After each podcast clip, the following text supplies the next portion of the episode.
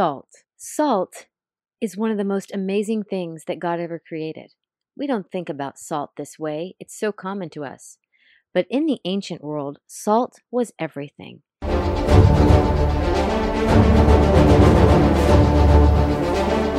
You see, before salt was discovered to have all the properties that it had, there were many things humans couldn't do, such as when an army would go on the move, they could not take all of their live protein with them, meaning they couldn't take a big herd of cows with them. When they discovered that salt could be used to preserve the meat, armies could move much more quickly.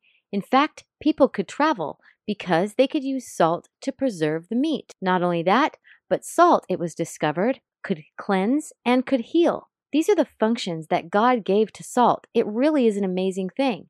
Because of these new discoveries in the ancient world, salt became more valuable than gold. Here's the thing there are two ways that salt cannot be seasoned. Number one, it would be an immature crystal, therefore not fully developing.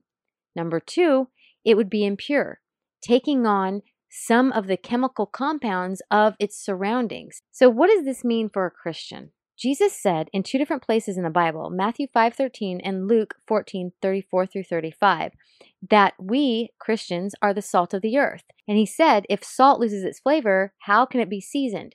Here's what it means. Salt having flavor is the same thing as a Christian operating in the mind of Christ, meaning that if we operate our lives out of the mind of Christ, we are fully functional. Just like salt seasons your meal and makes it taste better, a Christian can look at a situation and overlay it with the mind of Christ and get the truth out of it. So if we are operating in the mind of Christ fully, we can season situations for people and help them understand. We can bring cleansing to them by speaking the word of God over them, and we can get them healed also by speaking the word of God over them. But when we lose our flavor, i.e., we are not operating in the mind of Christ, then what are we good for? Jesus said, we're only good to be trampled underneath the feet of men.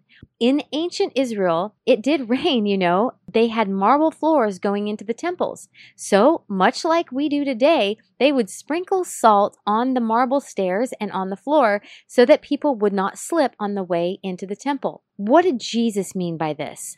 I propose to you that one of the things that he meant was when we as Christians are not operating in the mind of Christ, we are not getting anybody healed, we are not cleansing anybody by speaking the word of God over them, and we're not purifying them, we're not preserving the valuable part of them, we're not preserving what God wants to preserve in their lives, then the only thing we're good for is for them to walk on us to get to salvation. That's still good, but it's not good enough. Not only that, but when we lose our ability to manifest the mind of Christ, like salt, we become not actually impure, but we taste impure, meaning that we're never impure. Once we're saved, we are always pure, but we may not act like it, and the world may not see us as pure if we're not operating in the mind of Christ. In other words, we leave a bad taste in their mouth.